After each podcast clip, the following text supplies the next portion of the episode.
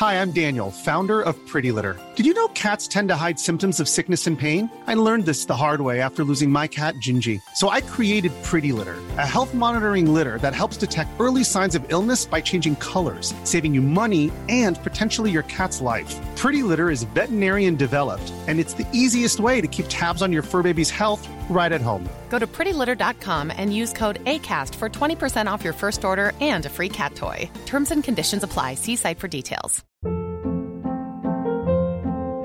Hold up. What was that? Boring. No flavor. That was as bad as those leftovers you ate all week. Kiki Palmer here, and it's time to say hello to something fresh and guilt-free. Hello Fresh. Jazz up dinner with pecan-crusted chicken or garlic butter shrimp scampi. Now that's music to my mouth. Hello Fresh. Let's get this dinner party started. Discover all the delicious possibilities at hellofresh.com. Millions of people have lost weight with personalized plans from Noom, like Evan, who can't stand salads and still lost 50 pounds. Salads, generally, for most people, are the easy button, right? For me, that wasn't an option. I never really was a salad guy. That's just not who I am. But Noom worked for me. Get your personalized plan today at Noom.com. Real Noom user compensated to provide their story. In four weeks, the typical Noom user can expect to lose one to two pounds per week. Individual results may vary.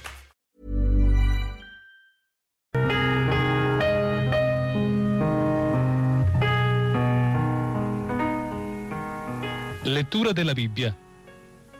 Ciclo di conferenze su Il libro dell'Esodo, tenute al Centro Culturale San Fedele di Milano nel mese di marzo-aprile 1981 da Don Gianfranco Ravasi, docente di Sacra Scrittura alla Facoltà Teologica dell'Italia Settentrionale. Seconda conversazione. Sabato 4 aprile. Il Sinai. Crisi e fascino del deserto. Iniziamo, come era stato annunciato, con una serie di diapositive che riguardano il Sinai. Io probabilmente nel resto della conferenza cercherò ancora di parlare dell'Esodo, ma ormai possiamo dire che il Sinai costituisce quasi lo sfondo della nostra conferenza e in maniera particolare poi lo sarà anche nella prossima. La serie di immagini che ora vedrete sono eh, sostanzialmente divise in due parti, sono una specie di mini documentazione sul che cos'è il Sinai. E il Sinai soprattutto è caratterizzato da due elementi. Il primo elemento è l'elemento, direi, geografico, le, l'elemento geoclimatico.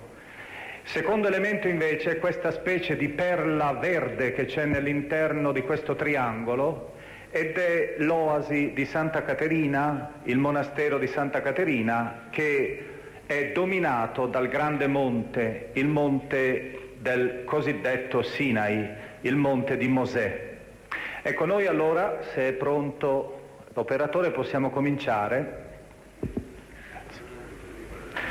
Ecco, diremo delle parole molto brevi per ogni tipo di immagine. Questa è la famosa, ormai tutti la conoscono, è la cartina geografica del Sinai dal vivo, si può dire. È stata presa, è stata um, divulgata dalla NASA ed è una riproduzione fatta del Sinai, della penisola sinaitica, fatta appunto da uno dei uh, satelliti della NASA avete la possibilità di vedere com'è la struttura del Sinai. Il Sinai è un triangolo, una, un triangolo capovolto che ha un'altezza di 480 km e una base di 280 km.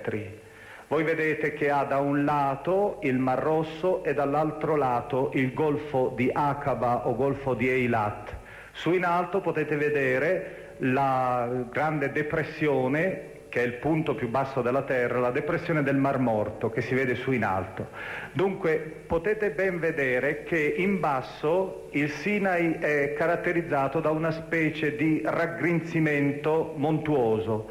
Si tratta di una serie di montagne granitiche Lì, in quella zona, nella parte quindi meridionale, si raccoglie la storia fondamentale del popolo ebraico. Il percorso fatto da Israele comprende quindi, se tenete presente in alto la zona dove finisce il Mar Rosso, hanno costeggiato il Mar Rosso, sono entrati dove c'è quella specie di, per, vedete, quell'avvallamento bianco sopra i monti e lì al centro c'è il Monte Sinai. Poi hanno ripreso la strada sul lato orientale, sono saliti fino a fianco al Mar Morto e più sopra, dove c'è la fossa del Giordano, in alto riuscite a intravedere anche il lago di Tiberiade, in alto, ecco, hanno attraversato a Gerico, all'altezza di Gerico, hanno attraversato e sono entrati. Il percorso, come vedete, è un percorso immenso. Potete vedere bene la faglia del Giordano, questo grande avvallamento che costituisce in pratica probabilmente il segno del distacco del continente africano. Ecco quindi la panoramica. Nell'interno di questa regione che ancora oggi è una regione che si presenta totalmente desertica, quasi nell'interno di questa regione attualmente vivono soltanto 10.000 persone. Ecco, vediamo la prossima. Ecco, qui abbiamo una veduta d'insieme, là in fondo potete vedere finalmente il grande monte, il monte della rivelazione, quello che viene chiamato Jebel Musa dagli arabi, il nome è significativo, Musa vuol dire monte di Mosè. Ecco qui è stato preso per rendere un po' l'idea dei colori a cui è sottoposto. Gli arabi parlano del monte Sinai come di un ventaglio cromatico, un ventaglio di colori. Difatti effettivamente se si vive una settimana lì si può notare almeno una variazione di una dozzina di colori durante il passare del sole nella giornata. Questo è causato anche dalle rocce, dalla particolare composizione delle rocce. Con la prossima.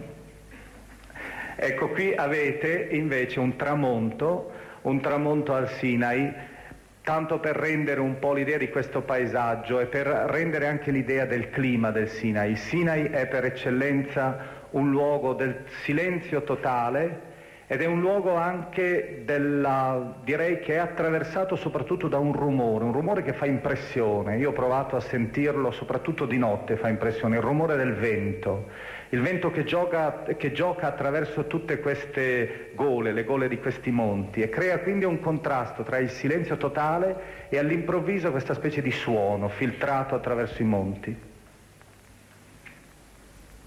Ecco davanti a noi, vedete questa specie di... è un arbusto, un arbusto quasi secco ed è la poca vegetazione che esiste nella valle strettamente parlando del Sinai. Infatti il monte Sinai, quello che ho chiamato prima Jebel Musa, è nella parte meridionale della penisola ed è costituito da un acrocoro montuoso sono tre montagne che al centro hanno una pianura. La pianura è alta 1500 metri ed ha soltanto qualche cespuglio qua e là.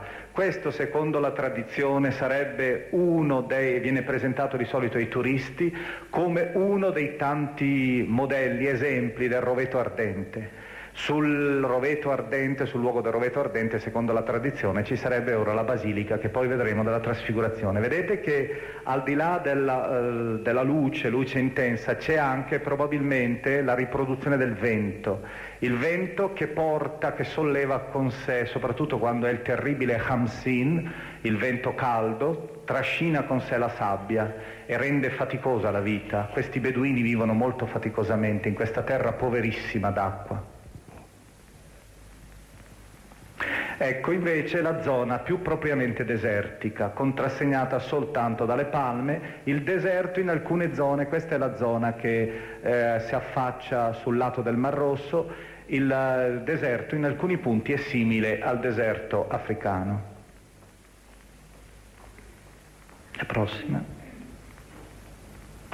Ecco, qui abbiamo una, un'oasi, è l'oasi di Elim, la Bibbia dice che c'erano 70 palme, ora sono un po' di più, però è ancora, rende ancora l'idea dell'oasi. Bisogna notare una cosa, che l'oasi è non soltanto il punto di riferimento del percorso, ma è anche spesse volte il centro, diremmo quasi, del culto, e piccole tracce di venerazioni locali, di santuari locali, già nel passato venivano collegati soprattutto alle oasi. Questa oasi eh, porta questo nome Elim che vuol dire letteralmente uh, alberi ed è ancora oggi un punto di riferimento di questi beduini. Lontano 20 km da qui sono state trovate le famose iscrizioni proto-sinaitiche le ha trovate alla fine del secolo scorso il famoso, ricordate la scorsa settimana abbiamo parlato, Flinders Petrie, il famoso archeologo inglese, il quale le ha identificate come iscrizioni preziose. Decenni dopo ci si è accorti che era in assoluto il primo alfabeto. Il primo sistema alfabetico non è stato inventato dai fenici, come si dice, ma è stato inventato invece da queste popolazioni beduine, accanto a queste popolazioni che abitavano qui nel 1500. Accanto a queste iscrizioni ora si cercano due altri tipi di iscrizioni preziose. Si cercano le iscrizioni nabatee, perché i Nabatei, quelli che hanno costruito la mirabile, misteriosa, incantevole città di Petra in Giordania, avevano in mano i commerci di tutto il Sinai, per cui scendevano anche in queste oasi e portavano le loro iscrizioni di devozione soprattutto, iscrizioni di augurio. E secondo, recentemente è stato pubblicato anche un libro in italiano dal professor Anati, quello che è responsabile degli studi Camuni, vero, della zona della Val Camonica, Uh, si ricercano anche le iscrizioni, queste iscrizioni preistoriche, che sono abbastanza frequenti qui nella zona del Sinai. Ecco, avete una visione significativa della composizione complessa delle rocce. Guardate la variazione dei colori. Adesso questa foto non rende bene l'immagine del cosa sia la variazione dei colori, soprattutto per le composizioni dei, delle varie rocce. Pensate che si può trovare, qui un po' un'idea c'è, io non so adesso le composizioni esatte, ma colori di questo genere, io ho in mente una successione di colori che vanno dal biancastro al giallo ocra, al rosso intenso, al color ferro e a un colore che è eh, verde malachite tutti messi insieme come qui, in questa composizione. Ecco invece con una, una, scena tipica della pianura, quella famosa valle dove si trova il monastero di Santa Caterina. Lì sopra avete uno dei tanti monti di questo acrocoro e avete la traccia del passaggio di questi beduini. Avete qui un, penso sia un cammello, non vedo, se ha due gobbe è un cammello, come sapete, ecco, eh, ci sono sia cammelli che dromedari, la prevalenza è quella dei dromedari nel Sinai. La prossima. Ecco ancora un tracciato caratteristico della zona desertica invece, vedete percorsa dal vento i cespugli ci sono perché qui si incontrano due tipi di deserto. Il deserto che avete in mente tradizionalmente, quello popolare, sapete, del, sì, del deserto del Sahara per noi. Dall'altra parte invece il deserto stepposo. Gli ebrei naturalmente cercavano di stare il più possibile nel deserto stepposo, perché quello permette almeno agli armenti, a qualcosa, di sopravvivere. Difatti è un miracolo continuo, non si sa cosa riescono a brucare, ma sanno individuare questi piccoli tracciati di verde, perché non piove quasi mai sul Sinai, e attraverso questa steppa si riesce a far sopravvivere il gregge. C'è una poesia araba del Sinai che dice quando tu riesci a vedere anche solo un filo di verde, ricordati che allora Allah ti ha salutato. Ecco qui ancora siamo nel, un dromedario, siamo ancora in queste piccole zone dove c'è qualcosa di verde e qualche vegetazione, di solito è causata da qualche polla sotterranea Qui eh, solitamente questi beduini passano e di solito tengono come tre punti di riferimento. Loro hanno il primo punto di riferimento che è l'oasi, ma le oasi sono pochissime. Poi hanno il secondo punto di riferimento che è quello di questa specie di macchie di vegetazione rara. E il terzo punto di riferimento è invece la steppa. Il, eh, in un'iscrizione egiziana del Sinai si dice, vengono chiamati, questi beduini vengono chiamati con un termine suggestivo, i signori delle sabbie, sono solo loro che sanno dominare le sabbie e non perdersi. Ecco, davanti a noi vedete là in fondo un alberello fiorito, vedete anche dall'altra parte gli alberelli fioriti sono acace e soprattutto una variante che si chiama una tamerice, che si chiama lì nella sono rare, abbastanza rare al giorno d'oggi, si chiama la Tamerix mannifera. È quella tamerice che produce, produce manna. Voi sapete che questa manna è con, è causata dall'incisione della corteccia, la quale essuda come una specie di resina Gli studiosi però dicono, sostengono che in realtà sia un insetto che secerne questa specie di liquido, che punge la corteccia, si nutre e poi secerne questo liquido. Sta di fatto che ancora oggi i beduini, ho provato a vedere dal vivo i beduini tentare di incidere ancora di più queste cortecce e con queste cortecce fare, eh, prendere questa specie di resina dolciastra, spalmarla sul pane e mangiarla. Oppure prenderla e distillarla per avere una specie di, di, di liquore oppure anche adoperarla per i profumi. È una, quindi una componente, la Bibbia ricorda una componente sicuramente storica, adesso però questi alberi sono pochissimi. Ecco, abbiamo adesso davanti a noi, lo vedete bene, uno dei tre grandi monti che circondano, questo si chiama Ras Safsaf, ed è uno dei tre monti che circondano il monastero di Santa Caterina. L'altro si chiama Jebel Katrin, monte di Caterina, Jebel Musa, che ho già citato prima, che avete visto, il monte di Mosè, questo Rav Saf Saf, che è un altro monte. Il monte, eh, quel, I tre nomi hanno un loro significato.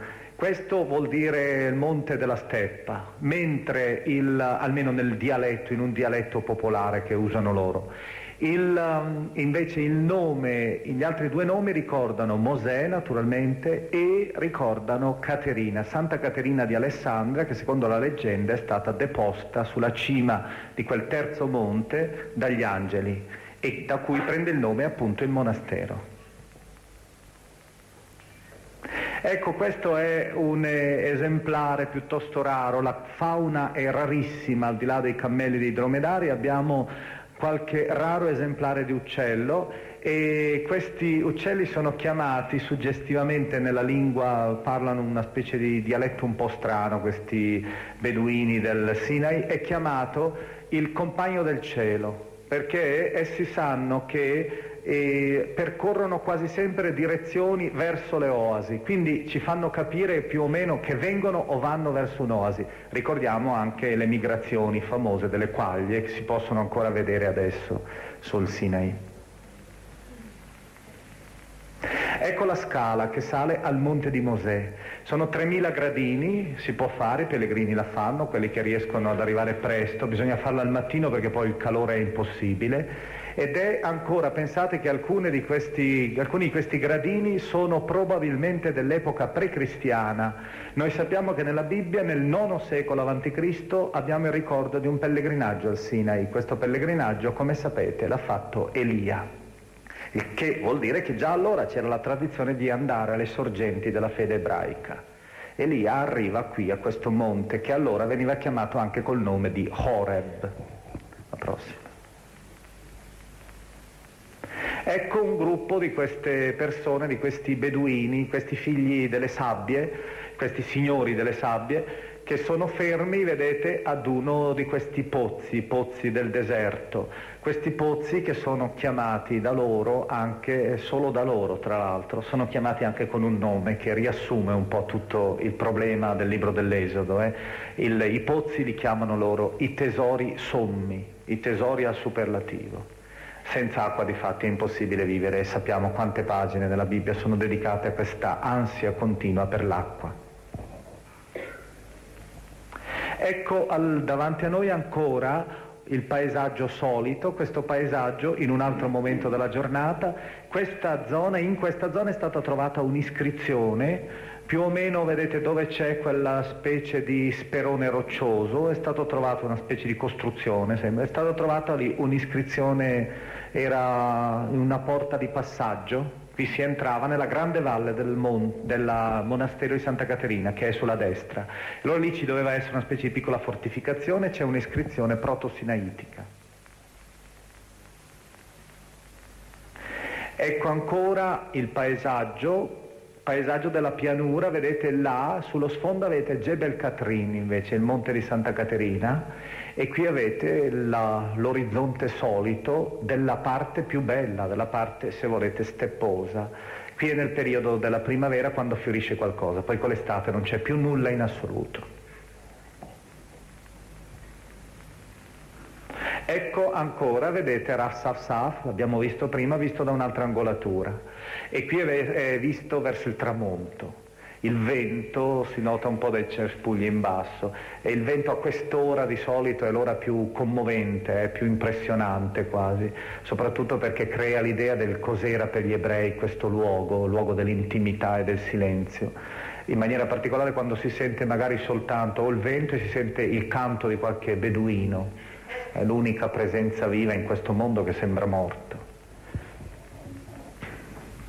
Ecco il monte invece di Mosè con cro- quel segno che è stato messo religioso, la croce. Il, qui sotto, chi non si vede, a mezza costa c'è una grotta che secondo la tradizione sarebbe stata la grotta entro la quale è stato messo Mosè e ha potuto contemplare Dio solo mentre si allontanava mentre ha potuto vedere solo il dorso di Dio, perché il volto di Dio era assolutamente invisibile, l'uomo non può vedere il volto di Dio, Dio resta sempre il mistero. In alto invece ci sarebbe il luogo della comunione, c'è anche una cappella bizantina, le tracce di una cappella bizantina, il luogo della comunione tra Dio e Mosè, il monte sacro per eccellenza. Ecco.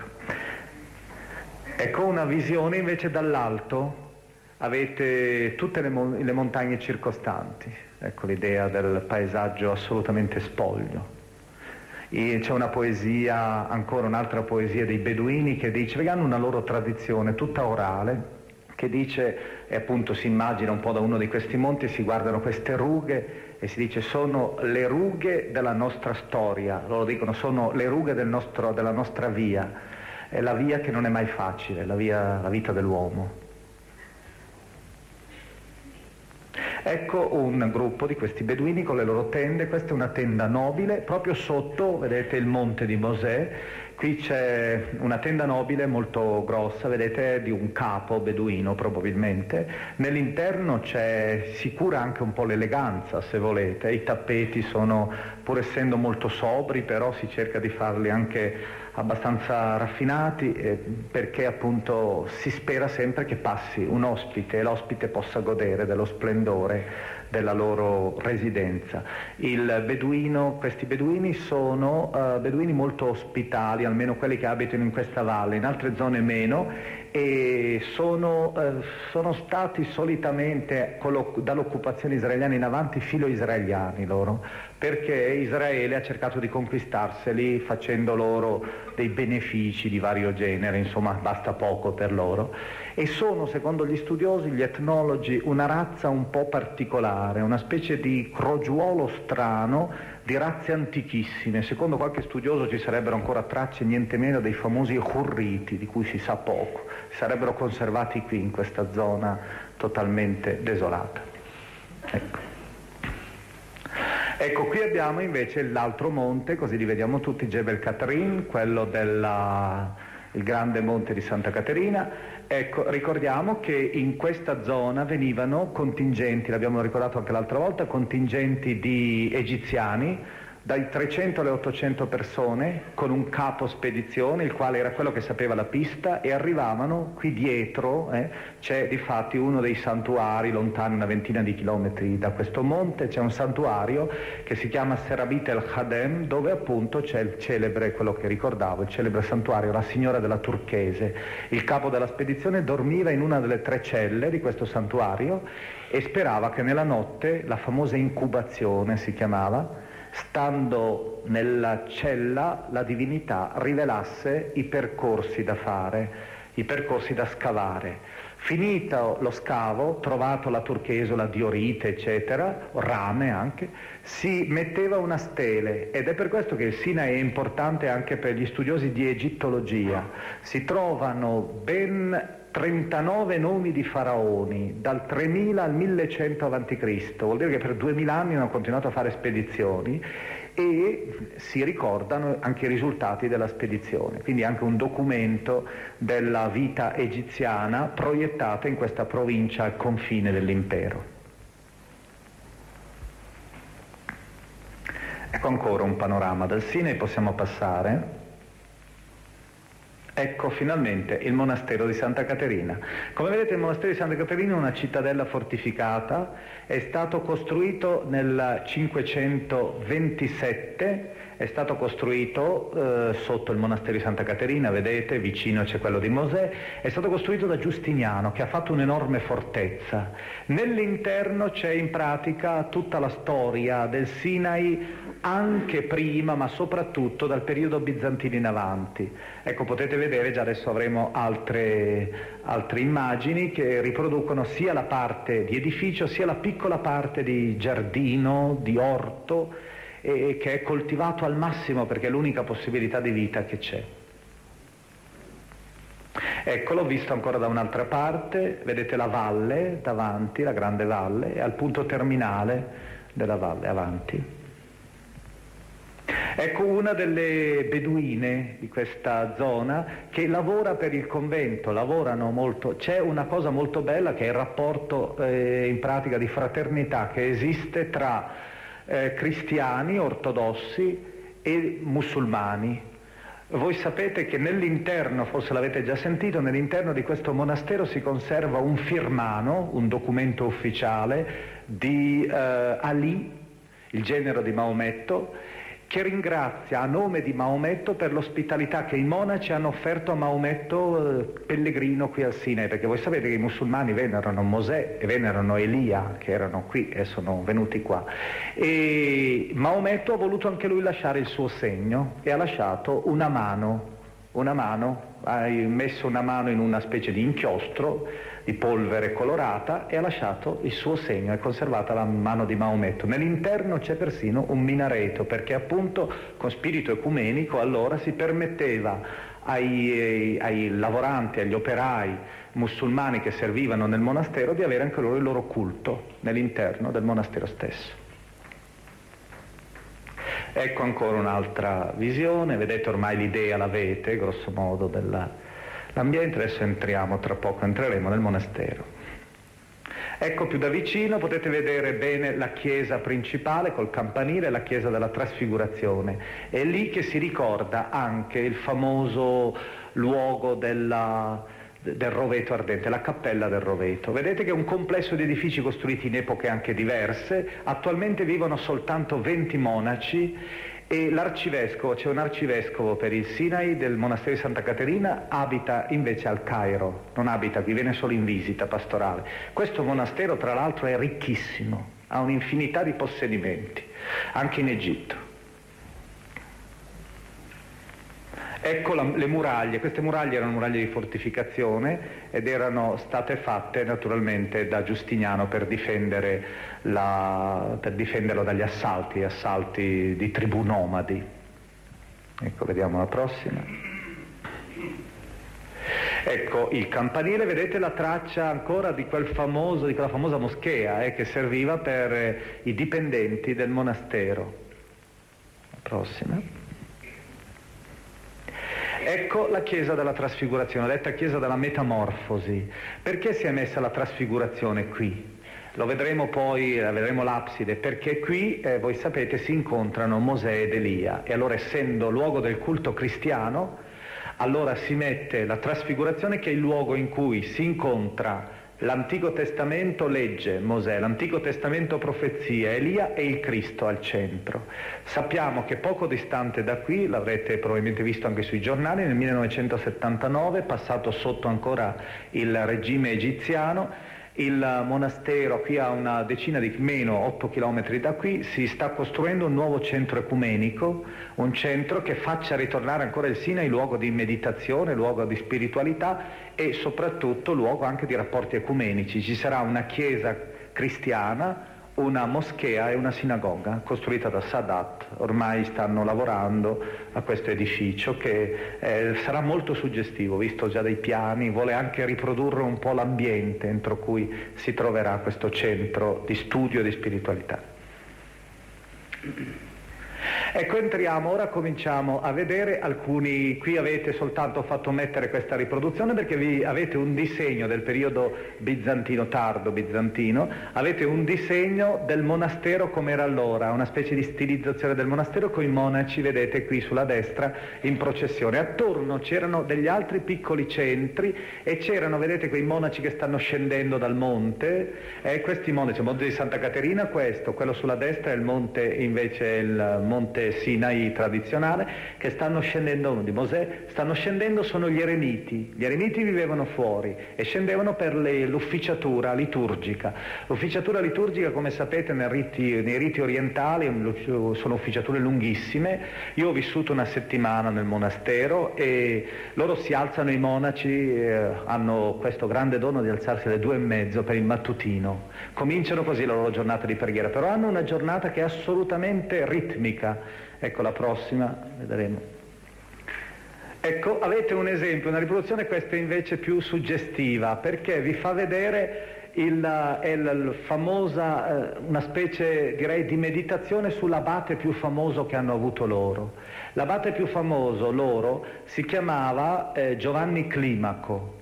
Ora, Giovanni Climaco era una, uh, un abate anche mistico e ha scritto un libro intitolato La Scala del Paradiso, dice anche la firma del, di chi ha fatto questa, quest'opera, di chi, qual era l'arcivescovo allora in quel periodo del Sinai. E San eh, Giovanni Climaco, vedete che è qui in basso, è il primo sulla sinistra, sta mandando sulla scala del cielo verso il Cristo e verso Dio, sta mandando un suo monaco, lo sta inviando con le sue mani, lo porta. La scala, l'opera sua, la scala del paradiso, è una specie di eh, preparazione del discorso che farà anche San Giovanni della Croce, i vari gradi per accedere a Dio, una specie di progressione attraverso i gradi dell'ascesi, della purificazione per arrivare poi alla contemplazione e alla mistica. Ci sono delle pagine tra l'altro bellissime quando egli canta la natura che sta attorno e che l'aiuta per incontrare finalmente la luce di Dio. Il libro finisce con un inno alla bellezza e alla meraviglia dell'essere non soli, dice, ma sempre con uno che sta accanto a noi ed è appunto Dio che al Sinai parla. Ecco invece alcune tracce popolari, vedete eh, i demoni che cercano di strappare eh, e di gettare gli infedeli, invece i monaci o non osservanti o gli infedeli, di gettarli nello sceole, negli inferi. Eh.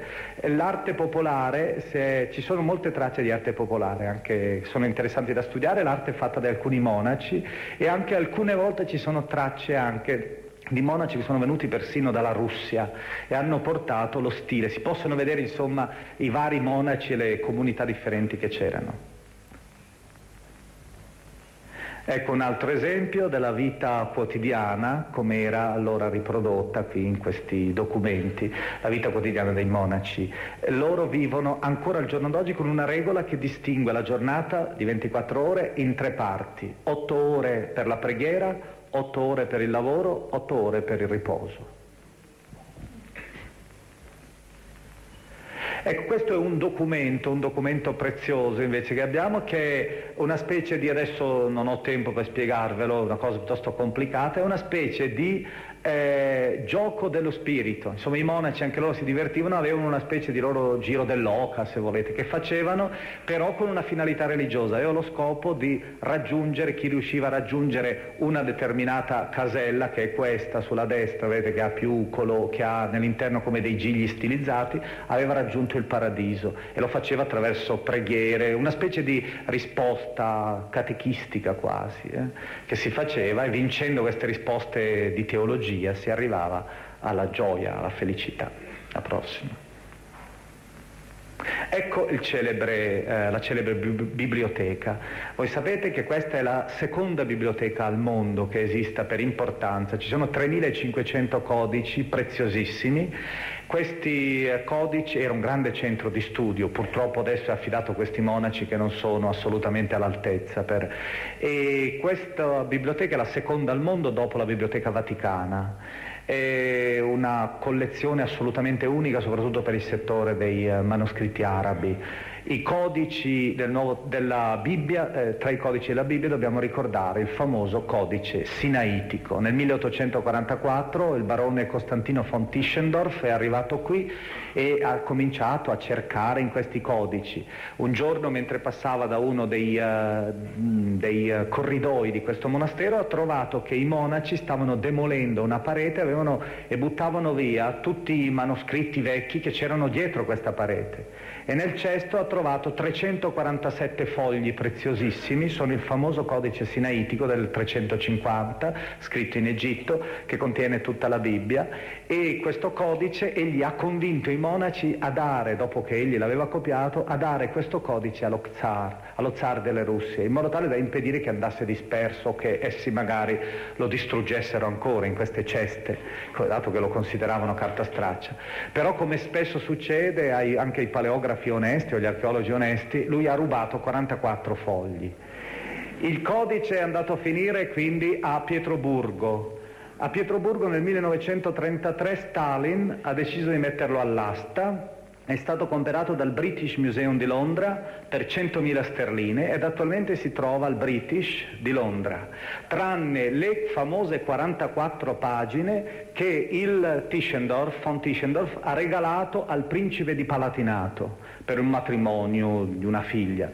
Per cui eh, quei fogli si trovano ora a Leipzig, a Lipsia, e eh, due anni nel 79 per caso ancora mentre si stava risistemando di que, una di queste camere uno studioso ha trovato casualmente ancora nove fogli che mancavano di questo codice che attualmente si trovano ad Atene dove sono studiati. Quindi per riuscire a leggere tutto questo codice bisogna andare a Londra, a Lipsia e ad Atene attualmente Ecco, del, questa è l'arte pura, direi, all'interno ormai della Chiesa della Trasfigurazione, avete un po' l'idea dell'arte tipica, è l'arte tradizionale bizantina, però ormai arricchita di colori, la prossima, arricchita di molti colori, adesso ne vedremo, ecco, vedete, c'è il gusto molto della... Qui avete i due personaggi centrali, da un lato avete Mosè, come vedete, che è raffigurato stranamente, è raffigurato giovane Mosè qui, eh, lo si presenta come un personaggio eh, vivo, è quasi ancora della, presente in tutta la sua energia, in tutta la sua capacità. Da questa parte invece c'è Elia, la prossima. Ecco ancora una collezione di iconi, eh, anche, c'è tutta la loro arte, arte che viene fatta anche, viene riprodotta ancora, ma che eh, ha una documentazione, perché questi monaci appunto lavoravano anche appena suona il simandro, questa specie di gong di legno, i monaci vanno subito, ognuno ha il suo compito da fare, c'è chi deve lavorare i campi, c'è chi invece deve fare le iconi e chi invece deve copiare, una volta copiava o studiava i manoscritti. La prossima. Ecco un'altra, una vergine di questo monastero. Guardate come la caratteristica eh, non è assolutamente la caratteristica bizantina, è, è ieratica sempre, però vedete che c'è il gusto già del particolare, le labbra sono sensuali, gli occhi anche leggermente spostati, vedete che guardano eh, sulla nostra destra. C'è un gusto particolare, forse era anche il fatto che questi monaci vivendo così nella loro solitudine mettevano anche più fantasia dei puri operatori, direi costruttori di iconi in maniera quasi industriale. La prossima. Ecco, qui avete una, uno dei grandi cimiteri, è una parte del cimitero del Sine, un cimitero curiosissimo. Uno dei problemi, voi sapete, non si possono seppellire qui i monaci perché non c'è spazio. Eh, il terreno è poco, dato da seppellirlo fuori non si può, è in terreno consacrato, è piccolissimo. Allora che cosa fanno? Hanno trovato questo sistema. Prendono i monaci e li seppelliscono solo per il periodo eh, quel periodo sufficiente a far sì che tutta la carne si dissolva e resti soltanto lo scheletro. Lo scheletro viene riportato poi e messo, diviso eh, in settori differenti, vedete, le crani da una parte e così via. Adesso tra un poco vedremo anche un altro resto famoso Ecco, questo è l'unico monaco completamente ricomposto, vedete che è completamente ricomposto? E che è piegato, vedete che la testa è un po' piegata, era un monaco confessore. E i cristiani andavano a confessare da lui, a consigliarsi diremmo, eh? e allora questo è stato ancora ricomposto nel suo atteggiamento solito di ascolto era un monaco di questo monastero, è l'unico, gli arcivescovi soltanto e questo monaco sono quelli ricomposti nella totalità della loro persona. Prossimo. Ecco, siamo entrati nella chiesa della trasfigurazione, vedete la famosa iconostasi, quella greca, particolarmente ricca come sempre nello stile orientale, ecco avanti. Ecco, qui vedete, là dietro c'è la famosa cappella, dietro questa iconostasi, là dietro c'è la famosa cappella del roveto ardente. È in maiolica blu persiana, si può entrare togliendosi le scarpe, appunto come Mosè che si tolse i calzari. Qui in questa chiesa c'è un punto in cui ho avuto la fortuna di vederlo perché mi trovavo in quel periodo al Sinai. Il 25 marzo, secondo il calendario giuliano, che è quello seguito dagli ortodossi, il 25 marzo c'è una raffigurazione del Sole e della Luna sulla, sulla, volta che permette il 25 marzo di essere illuminata nella notte la Luna dalla Luna e durante il giorno il Sole dal Sole, solo il 25 marzo, il giorno dell'Annunciazione. Witness history at Roland Garros, where old rivalries meet new talent on the clay battleground. Tennis Channel Plus is your place to watch. Stream every court from your phone or smart TV live in HD. Experience three weeks of unparalleled access as the world's top players in tennis face off to see if the veterans maintain their dominance or if a fresh face rises to challenge them. Daily live coverage of the French Open begins Monday, May 20th. Stream it now with Tennis Channel Plus to be there when it happens. Hey, it's Danny Pellegrino from Everything Iconic. Ready to upgrade your style game without blowing your budget? Check out Quince. They've got all the good stuff shirts and polos, activewear, and fine leather goods, all at 50 to 80% less than other high end brands. And the best part? They're all about safe, ethical, and responsible manufacturing. Get that luxury vibe without the luxury price tag. Hit up quince.com slash upgrade for free shipping and 365 day returns on your next order. That's quince.com slash upgrade. Ecco la grande abside e vedete qui il motivo, la trasfigurazione, la metamorfosi, la trasfigurazione. Qui avete la raffigurazione tradizionale, questo potremmo dire è la sintesi, la spiegazione della parte mistica e religiosa del Sinai. La prossima. Ecco il Cristo del Sinai. Notate ancora i dettagli come pur essendo sempre ieratico il Cristo del Sinai è sempre con qualche tonalità di vita e i monaci quando cantano, voi sapete che i monaci fanno una vita molto rigorosa, hanno quattro quaresime l'anno, e che vuol dire digiuno, eh, digiuno autentico, ma soprattutto la loro spiritualità è una spiritualità non stranamente della comunione conquistata solo attraverso la lunghissima ascesi. E allora per questo, per prepararsi a fare la comunione, i monaci si comunicano soltanto ogni due o tre settimane e quando ci sono le feste fanno queste lunghe quaresime, quindi c'è la quaresima del Natale, l'avvento nostro, per prepararsi a fare la comunione il giorno di Natale che poi è l'Epifania per loro. Poi c'è la grande quaresima nostra della Pasqua, poi c'è la Quaresima per i Santi Pietro e Paolo e poi c'è la Quaresima dell'Assunta. In quelle occasioni fanno soprattutto, in quelle occasioni fanno la comunione. La comunione è rara perché è quasi il punto terminale di questo lungo itinerario ascetico.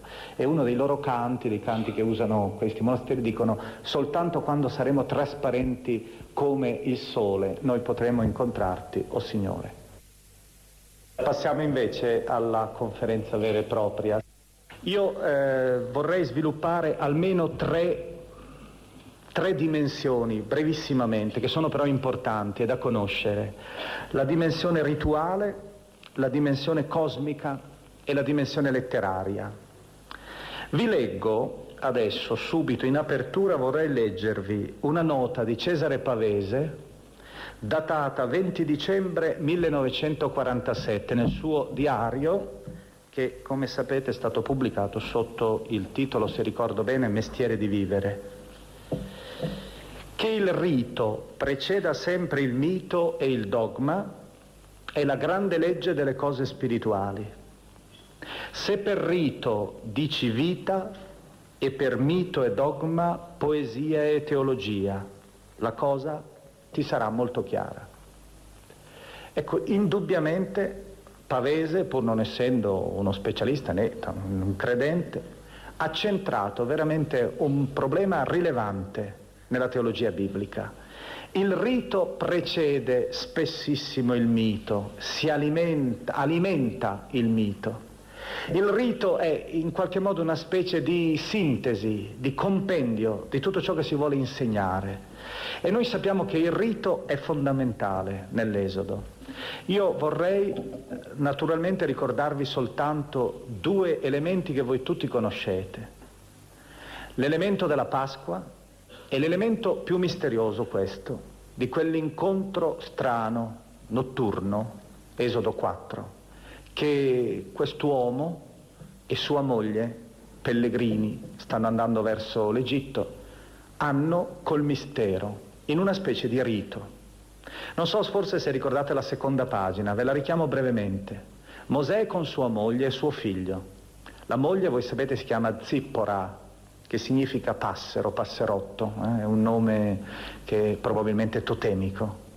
E ha suo figlio, che ha chiamato con un nome per certi aspetti straziante, ha chiamato suo figlio Gershom, che vuol dire ospite, straniero, è nato in terra straniera. E all'improvviso egli ha un'esperienza sul modello di quella che è stata vissuta da Giacobbe, incontra Dio che lo blocca e lo vuole quasi uccidere. Ed ecco che si fa un rito misterioso.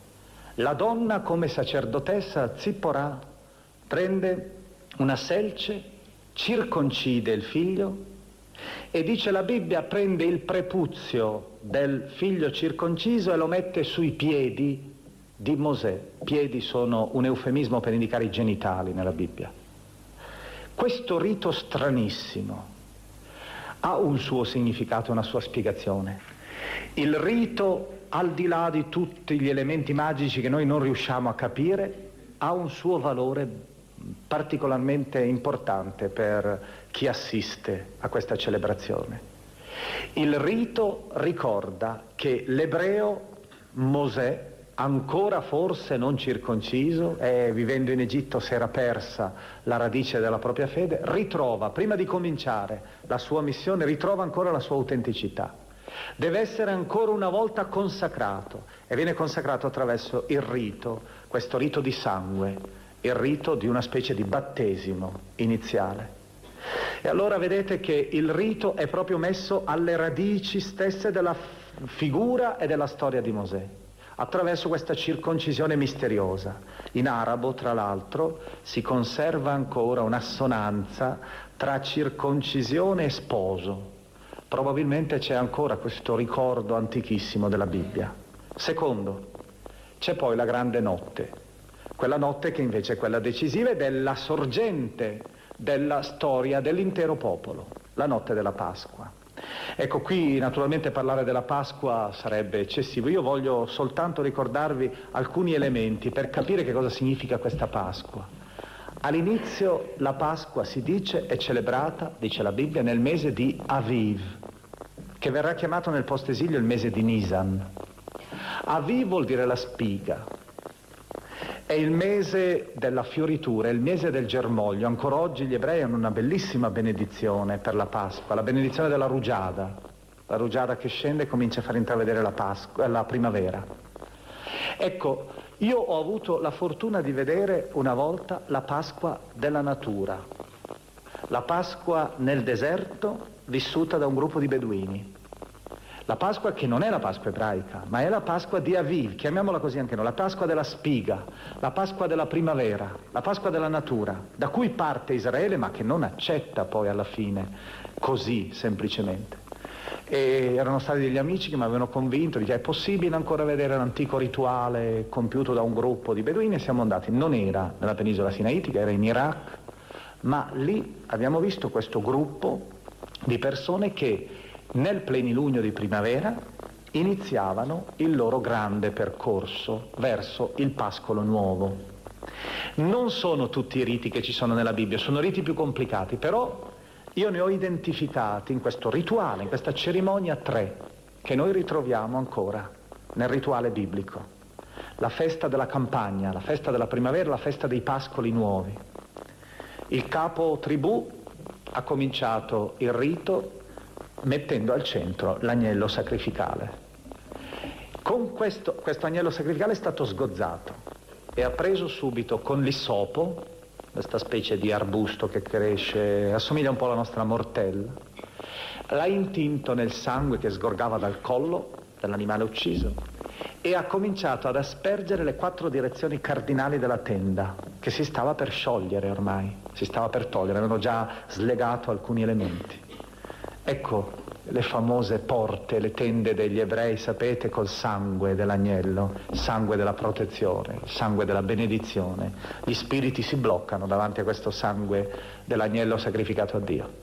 Poi questo capofamiglia ha preso e aveva quel famoso veste talare che portano loro, e ha preso la veste talare e ha, con una corda, ha cinto e ha fatto una specie, l'ha alzata e tutti, dai bambini eh, fino agli altri, hanno fatto lo stesso gesto, gli abiti cinti, perché si comincia a camminare.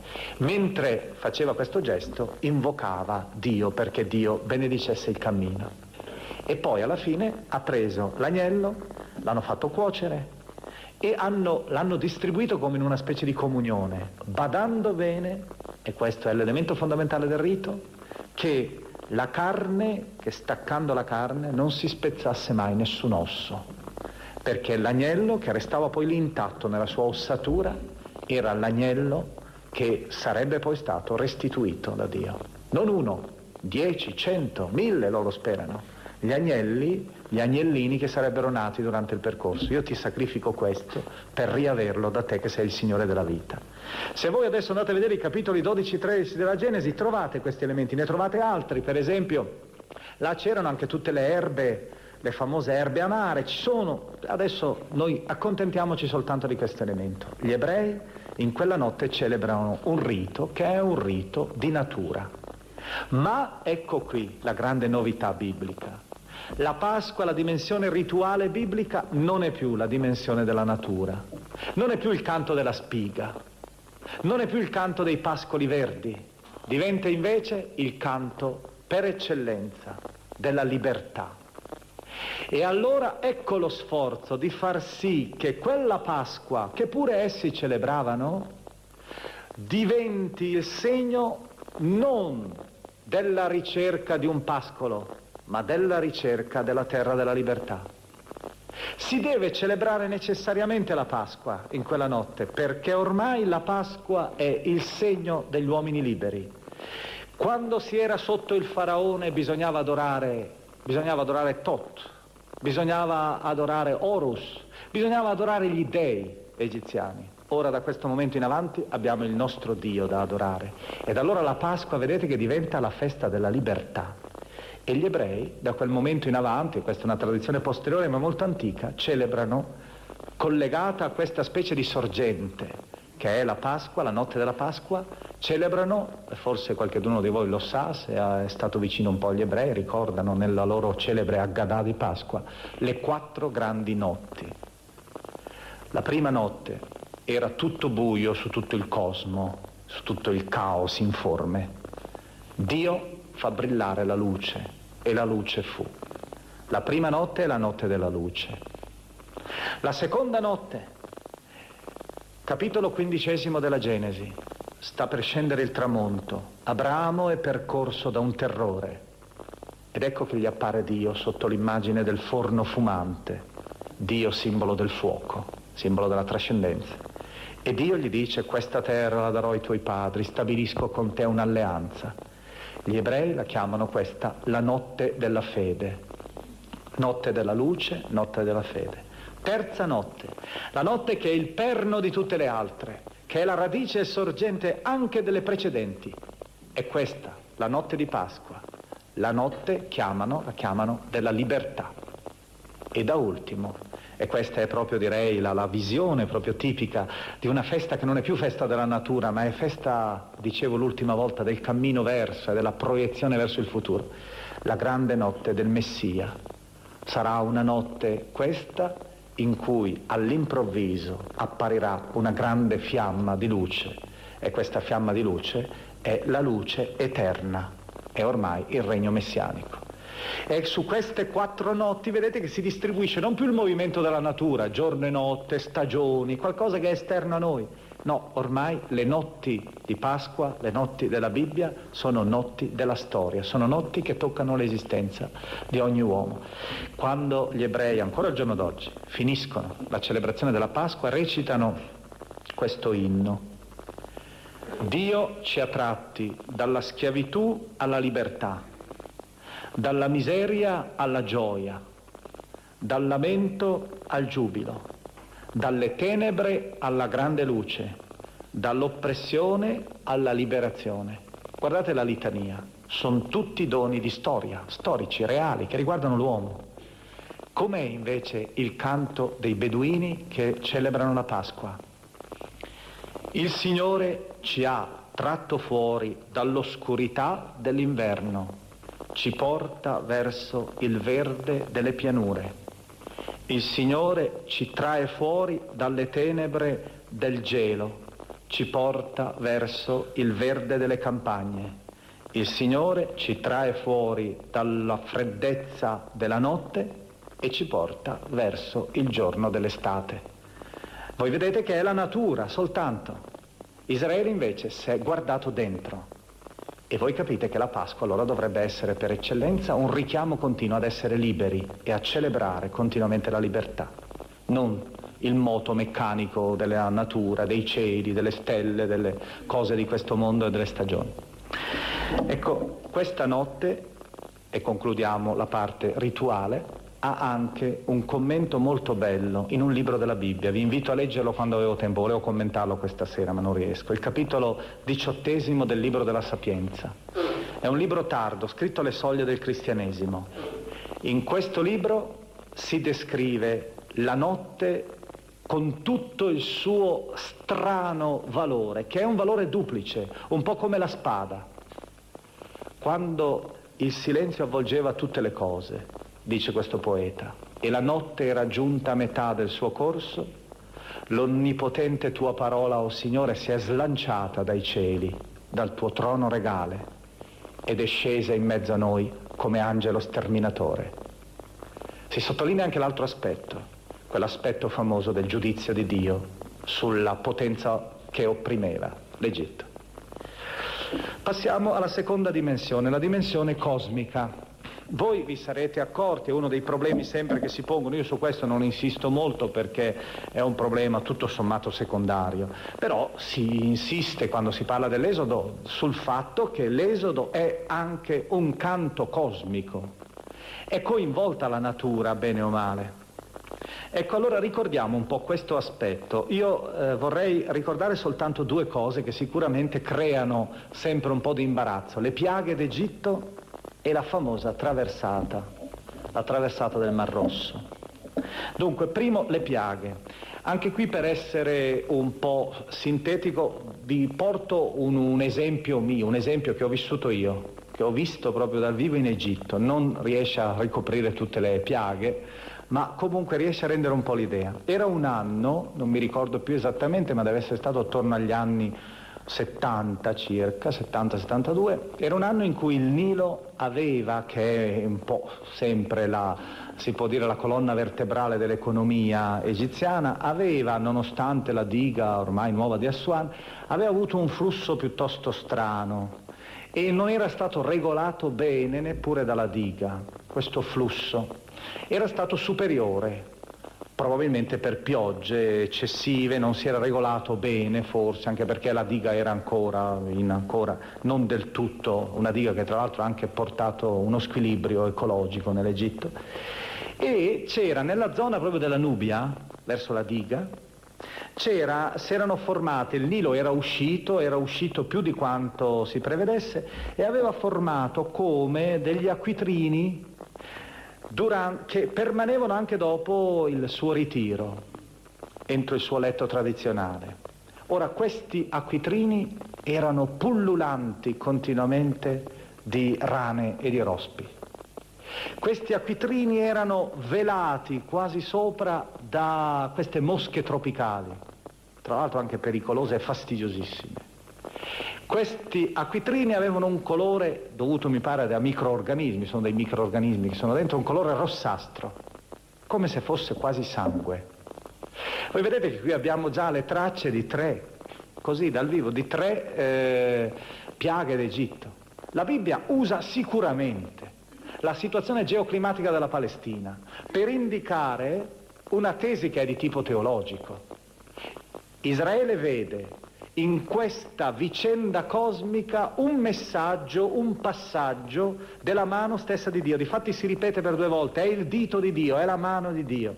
Riesce cioè a vedere nelle cause anche naturali, eccezionali o meno, ma pur sempre naturali, riesce a vedere il segno di Dio. Quindi esiste, direi, un ricordo anche storico, ma naturalmente la Bibbia mette anche un quid che è imponderabile, perché di fatti si potrà pur spiegare tutto ma quella misteriosa morte dei primogeniti.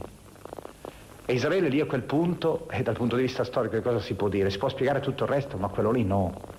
Quello lì è qualcosa che la Bibbia vuol dire secondo criteri diversi, non si sa che cosa voglia dire concretamente, ma vuol far vedere che tutto ciò che sta avvenendo non è semplicemente la successione, la concatenazione pur provvidenziale di una serie di eventi, è qualcosa che ha anche il segno più misterioso di Dio. E per questo motivo, vedete, io lo cito spesso questo perché è proprio il segno del come non ha un gran valore lo studio di quelli che cercano di fare del concordismo biblico. La Bibbia aveva ragione, per citare quel famoso e fortunato libro, molto superficiale d'altra parte, pieno zeppo di errori tra l'altro. Questo libro spiega le nove piaghe e le può spiegare veramente con tutta la situazione che sta attorno all'egiziano e spiega facendo vedere che quindi la Bibbia ha ragione. Ma naturalmente c'è quella famosa decima piaga, la Bibbia vuole anche fare una storia teologica, ha anche altri criteri, bisogna anche leggerla secondo altre linee. Allora che cosa farà questo, questo giornalista? Arrivato a questo punto? Fa semplicemente così, spiega l'ultima e fa vedere come l'ultima è possibile. E poi la decima piaga mette, la decima piaga fu la morte dei primogeniti, punto, e passa a un altro capitolo capitolo dell'Esodo. Vedete che il puro concordismo non basta, il testo biblico è un testo lievitato. Anzi, l'ultima volta, se ricordate, io vi ho spiegato che abbiamo due documenti, probabilmente due tradizioni che si sono incrociate che manifestano due diverse tradizioni dell'Esodo. Ecco allora un altro elemento da considerare sempre in questa epopea cosmica, la famosa traversata. Di solito non si dice mai un particolare che invece è abbastanza rilevante. Voi nelle vostre Bibbie avete normalmente il Mar Rosso e il Mar Rosso per noi vuol dire proprio questo mare, mare difficilmente valicabile. Ma nella Bibbia noi abbiamo sempre invece la parola Yam Suf, che letteralmente vuol dire Mar delle Canne, Mar delle Canne vuol dire un'altra cosa in realtà, vuol dire una zona dove c'è probabilmente anche una situazione eh, climatica e geologica e geografica e topografica differente. Ci sono probabilmente delle canne, ci sono degli acquitrini. Ora noi sappiamo una cosa, il canale di Suez è stato irrimediabilmente uno degli elementi che hanno devastato l'impianto geografico di quella zona. La zona dei cosiddetti laghi amari è stata deformata dal passaggio di questa via di comunicazione che, è, che ha fatto violenza alla struttura, violenza necessaria, ma alla struttura così geografica come si presentava. E allora noi sappiamo però che precedentemente c'era attorno alla zona dei laghi amari una specie di zona di confine col Mar Rosso che era totalmente invasa da zone acquitrinose. Ora, badiamo bene alle due tradizioni. Nella Bibbia ho detto abbiamo, e adesso sarà l'ultima parola che dirò a proposito della dimensione letteraria, nella Bibbia noi ci incontriamo con testi che sono stati fusi insieme. Il libro dell'Esodo è simile ad un tessuto che ha molti fili di colori diversi che sono stati armonizzati, ma se io voglio posso ancora ritrovare. Ora prendiamo il filo più vecchio, il più antico, quello che è chiamato dagli specialisti il, la, la, tradizione yavista. È una tradizione che è stata scritta nel X secolo a.C. Gli studiosi vanno con le loro ricerche, la identificano, la estraggono. E che cosa trovano? Questa tradizione dice che l'esodo è avvenuto perché è spirato un forte vento per tutta la notte. Questo vento ha asciugato questo acquitrino gli ebrei passano. L'armata di Faraone invece è schiacciata dalle acque che ritornano. In pratica i carri si impantanano, non riescono a passare perché il vento cessa. Voi avete probabilmente in questa tradizione antichissima un'eco precisa, forse anche un ricordo storico tramandato di padre in figlio, cioè il fatto che attraverso i giochi delle maree o meno, in questa situazione particolare acquitrinosa, la tradizione antica vede, ricorda questo passaggio fortunato di questo gruppo in fuga. Ma noi prendiamo invece un altro filo, un filo più recente, quello della tradizione cosiddetta sacerdotale, che è stata scritta nel VI secolo d.C. e che ha lo scopo soprattutto di esaltare la grandezza dell'ebraismo, che quindi ha lo scopo di ritrovare le radici splendide della nostra fede, della fede ebraica.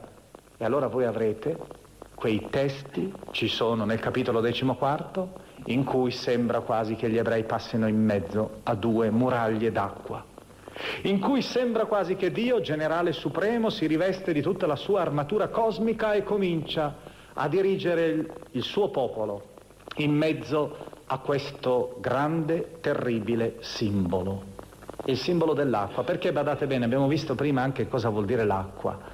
L'acqua, si usa dire tecnicamente, è un simbolo polare. Ha un polo sud e un polo nord, ha una tesi e un'antitesi. L'acqua è sicuramente il polo positivo, è la vita. Senza l'acqua non si può vivere. Ma l'acqua anche è, paradossalmente, quando è impetuosa e tumultuosa, quando è l'oceano, l'oceano che aggredisce è anche la distruzione. Guardate, uh, fate per vedere come si sentono contemporaneamente questi due elementi, andate a leggere un salmo, è diviso in due ma è un salmo solo 42 e 43.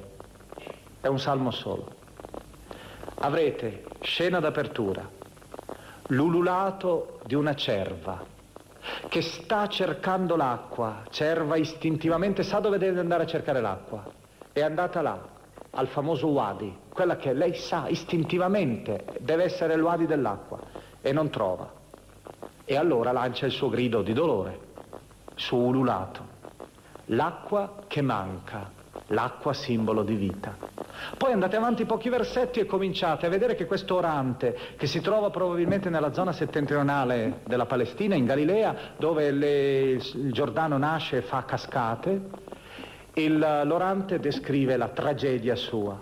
È una persona che è stata escomunicata, espulsa dal Tempio, è stata mandata in domicilio coatto nel nord della Palestina ed egli deve descrivere tutta la sua disperazione. Che cosa dirà? Le cataratte del Giordano sono come i flutti che passano sul mio capo, flutti di morte che mi stanno annegando, che mi stanno distruggendo. Vedete l'acqua, la cerva la desidera, è il simbolo di Dio, del Tempio. L'acqua che passa sul mio capo, il libro di Giona dice persino, nel canto del capitolo 2, sono restato tutto avvolto dai licheni, dalle alghe, tanto quest'acqua continua a passarmi sopra, ormai non ho più respiro. Il mistero perciò dell'acqua diventa allora il mezzo per esprimere il giudizio di Dio. L'elemento negativo dell'acqua Dio blocca l'acqua, simbolo del nulla e della distruzione, simbolo del caos, e fa passare il suo popolo. Dio usa l'acqua per giudicare gli oppressori del suo popolo. Vedete perciò che abbiamo contemporaneamente nella Bibbia, se avete seguito questo ragionamento attraverso le due tradizioni, avete da un lato l'eco storica, il passaggio attraverso la zona acquitrinosa dei laghi amari, e dall'altra parte avete la reinterpretazione teologica. Quel passaggio è un grande dono di Dio, nonostante sia avvenuto attraverso probabilmente i meccanismi della natura stessa. E passiamo a un'ultima considerazione, perché dobbiamo concludere ormai, la dimensione letteraria.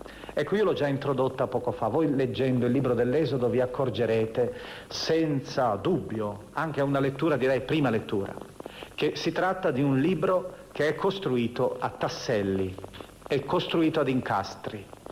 Voi eh, trovate dei testi che devono essere, che sono ripresi ancora dopo, trovate delle riedizioni, trovate delle ripetizioni. Soprattutto vi incontrate con tre tipi, tre toni di narrazione. Avete la narrazione popolare, La narrazione che ha il gusto anche del grandioso, il gusto del miracoloso anche, ho citato anche prima. Trovate la narrazione teologica sobria e trovate alla fine il canto. Se voi vedete, eh, voi provate a leggere i primi 15 capitoli e vi accorgerete che il movimento è questo. Si entra, subito sul portale d'apertura abbiamo immediatamente davanti ai nostri occhi, si para subito la figura di Mosè e di Dio. È il capitolo terzo, la grande scena del rovetto ardente, una pagina teologica. Poi c'è tutta la vicenda, una vicenda molto mossa, che continua increscendo fino alla grande notte, la notte della Pasqua, dove c'è il grande silenzio.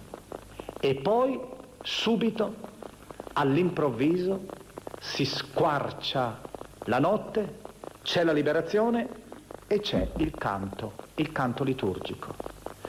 Eh, voi lo conoscete questo canto, il capitolo quindicesimo, il famoso canto di Mosè. Guardate che è curioso questo canto per questa ragione avete contemporaneamente sia il canto finale, sia il nucleo da cui è partito. È come se noi avessimo di una composizione la prima edizione, edizione antichissima, e l'edizione più recente. Voi avrete nello stesso capitolo decimoquinto, quindi ho ricordato prima, le narrazioni popolari, le narrazioni teologiche, il terzo erano i carmi. Narrazioni popolari, le varie narrazioni. All'inizio la narrazione teologica, il capitolo terzo, il canto finale, capitolo 15. Nel capitolo 15 voi andate a cercare il versetto 21 e lì troverete che Maria canta. Maria è la sorella di Mosè. E Maria canta in pratica una cosa sola. Il Signore si è grandemente innalzato, ha grandemente trionfato. Cavallo e cavaliere ha gettato in mare. È come una specie di antifona essenziale. E poi, vedete, c'è la danza non si concepisce mai una liturgia senza la danza in Oriente. Una danza che probabilmente è ricordata come elemento cui, entro cui era sorto questo piccolo canto. Da questo germe voi passate i versetti prima e vi incontrate con un canto monumentale. Un canto monumentale che ha al centro il generale, il Signore che è rappresentato come il grande sovrano della storia, e se voi leggerete attentamente il capitolo decimoquinto, non abbiamo tempo adesso di farlo, vi accorgerete che questo carme va a finire, è una specie di grande movimento, di grande pellegrinaggio e non va a finire, sapete, nel deserto. Non ha come sbocco e come punto terminale semplicemente il Sinai, no come punto terminale, ha il Tempio di Gerusalemme, ha il Sion. E allora vuol dire che era già un canto della liturgia ebraica, che commemorava l'Esodo, che commemorava il dono della libertà. Quindi avete le due edizioni, la prima edizione con danza e l'edizione solenne, quella potremmo quasi dire litanica, corale, nell'assemblea del Tempio. Ho detto tre tipi di narrazioni, tre tipi di narrazioni e tre mani. Queste mani gli studiosi da tempo le hanno identificate, adesso stanno a discutere perché uno dice quel pezzetto di versetto qui è di questa mano, quest'altro pezzetto perché voi sapete che è una questione di analisi letteraria molto sofisticata, la Bibbia non è studiata così solo superficialmente, ci sono anche analisi, ricerche molto complesse, quindi da questo punto di vista è scavata continuamente. Ora, non ci sono dubbi che se uno conosce molto bene l'ebraico, s'accorge leggendo il testo originale si intende, che all'improvviso trova come degli intoppi, trova come dei salti. È come se, io prima vi ho ricordato la versione dello Iavista e vi ho detto X secolo a.C. Vi ho ricordato poi la sacerdotale del VI secolo a.C. Ci sono di mezzo quattro secoli. È come se la penna di un autore poniamo, le distanze sono minori, del primo Novecento o della fine dell'Ottocento avesse steso una frase e poi ci incontriamo all'improvviso con una penna del 1980. È fuori di dubbio che esiste un salto, anche magari su un dettaglio minimo. Pirandello usava poscia, noi non lo usiamo più sono dettagli. Si usava Eziandio allora, non lo usiamo più. E si tratta di un dettaglio. Ecco allora, il libro dell'Esodo è anche un mosaico di più mani. Tre sono le mani. La mano dello Iavista, X secolo. La mano dell'Eloista, un autore del IX-VIII secolo, la mano del sacerdotale, una tradizione, un autore del VI secolo.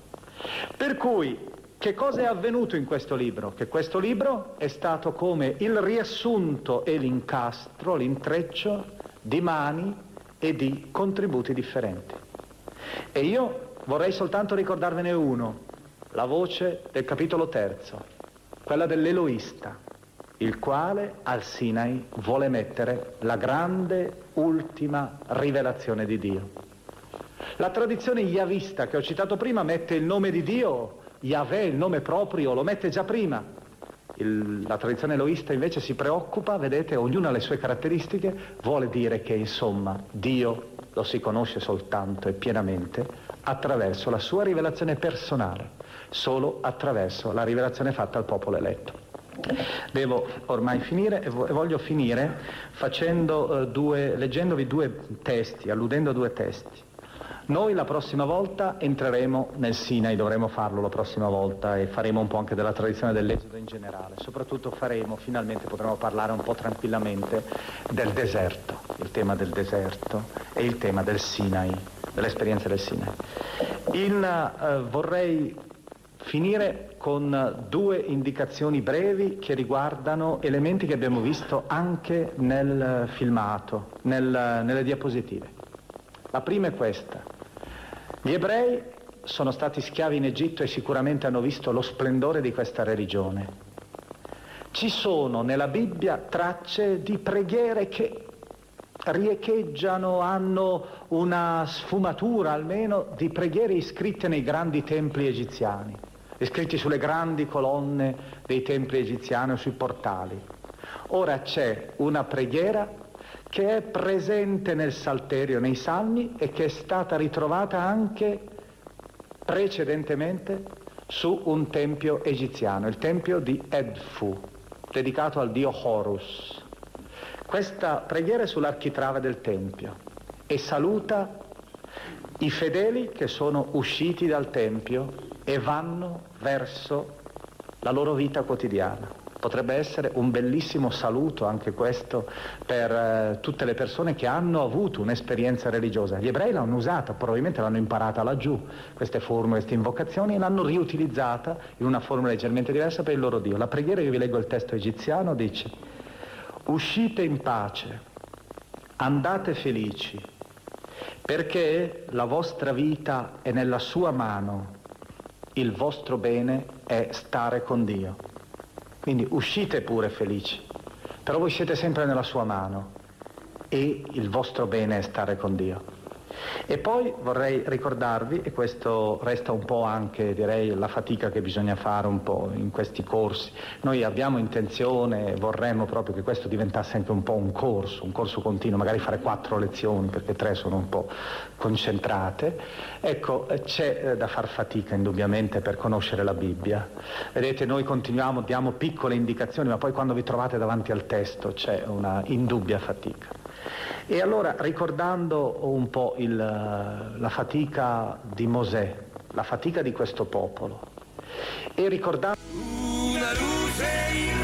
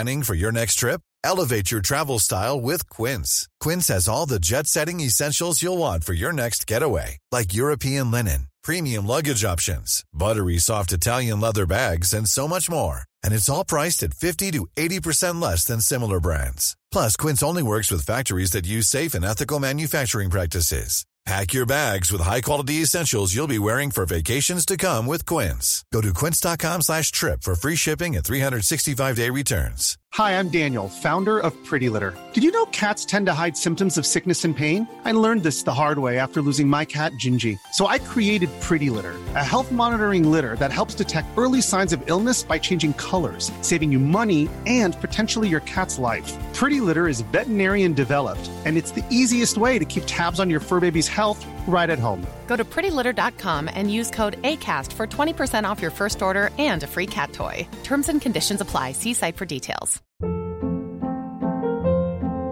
Hold up. What was that? Boring. No flavor. That was as bad as those leftovers you ate all week. Kiki Palmer here, and it's time to say hello to something fresh and guilt-free. Hello Fresh. Jazz up dinner with pecan-crusted chicken or garlic butter shrimp scampi. Now that's music to my mouth. Hello Fresh. Let's get this dinner party started. Discover all the delicious possibilities at hellofresh.com.